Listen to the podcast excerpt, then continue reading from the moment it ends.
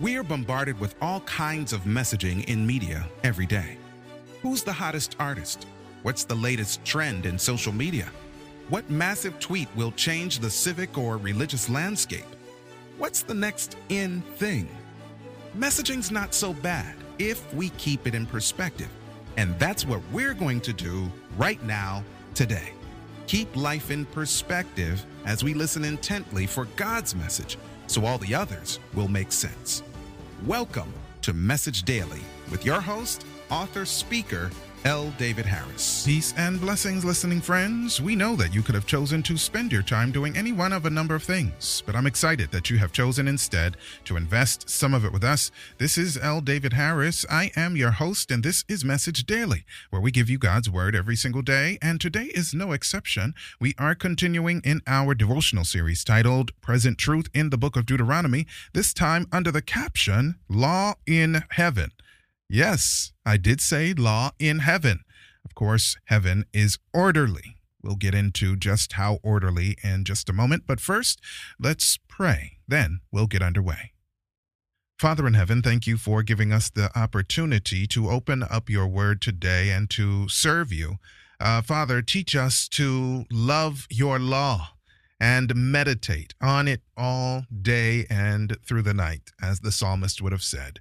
Please let it become a part of our lives. In Jesus' name I pray. Amen and amen again. Law in heaven.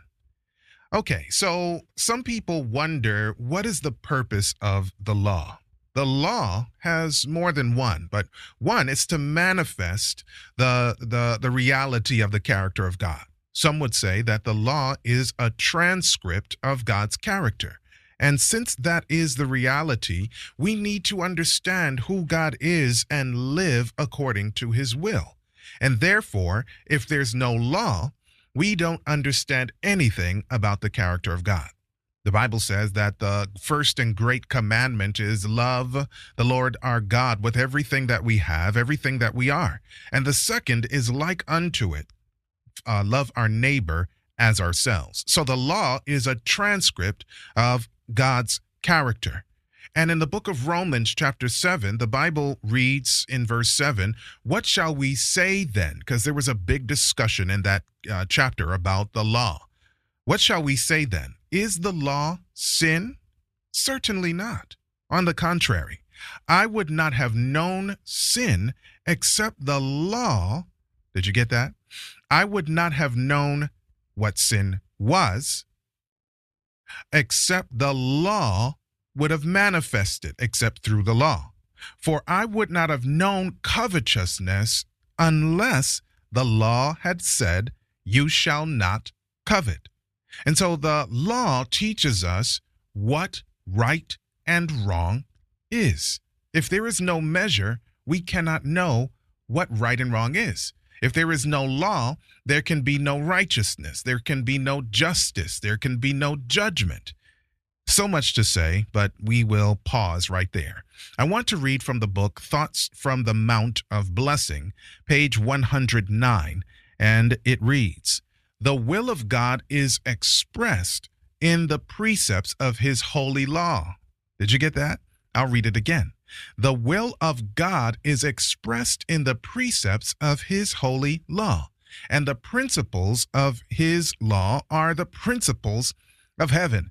So, if you want to know uh, what heaven is like, and I don't mean how it looks, what the physical atmosphere is, but if you want to know how the governance of heaven is, then the Holy Ten Commandments law would be an indicator. Because remember, the Holy Ten Commandment law is a transcript of God's character. Let me continue the quote.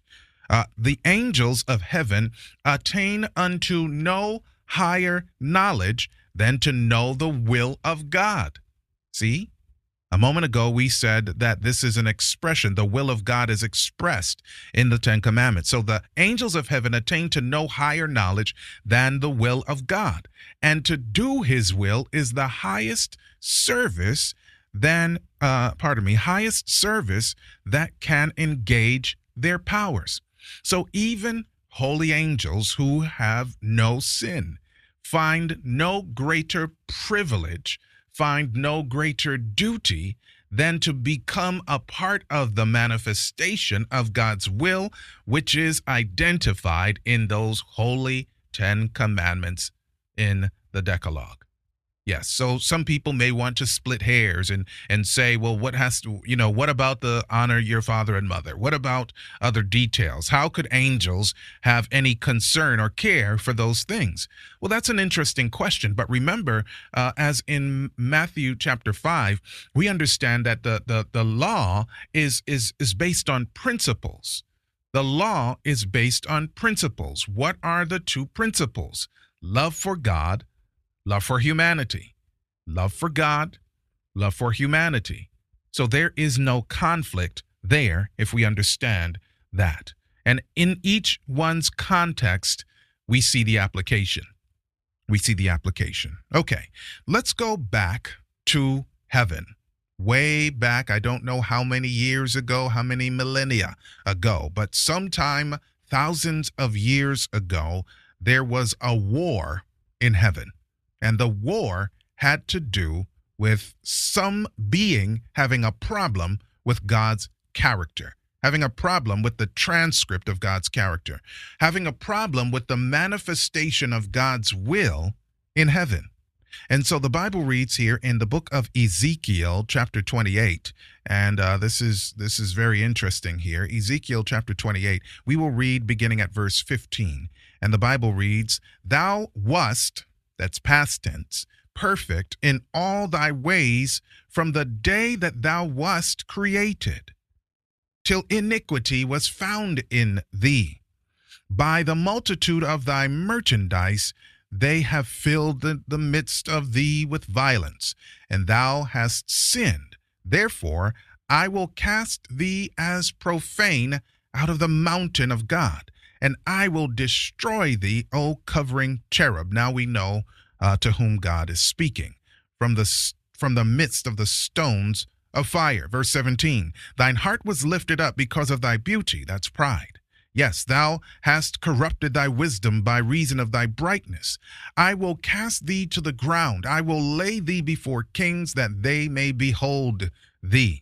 Thou, verse 18, hast defiled thy sanctuaries by the multitude of thine iniquities, by the iniquity of thy traffic. Therefore will I bring forth fire from the midst of thee, it shall devour thee, and I will bring thee to ashes upon the earth in the sight of all them that behold thee. And so on. The Bible continues in that vein.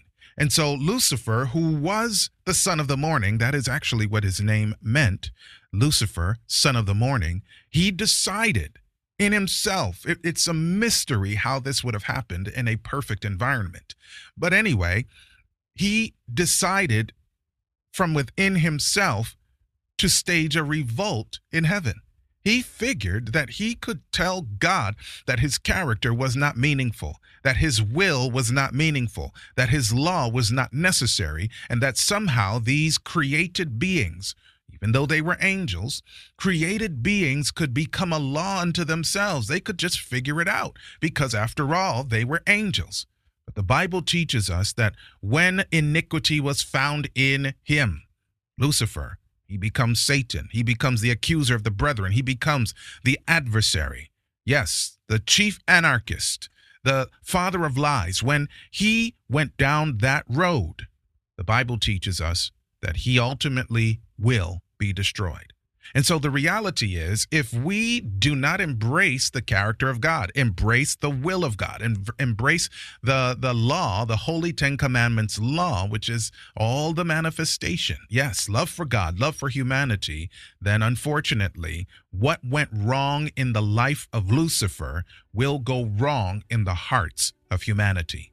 Jesus came to deliver us from that mindset. He came to deliver us into a right relationship with God and I hope we will all accept it by faith. Peace. Thanks for joining us, listening friends. Always remember what God says matters most. His message shared through our lives has the power to change the world today and provide hope for the future. This has been Message Daily with L. David Harris. Until next time, make it a great day.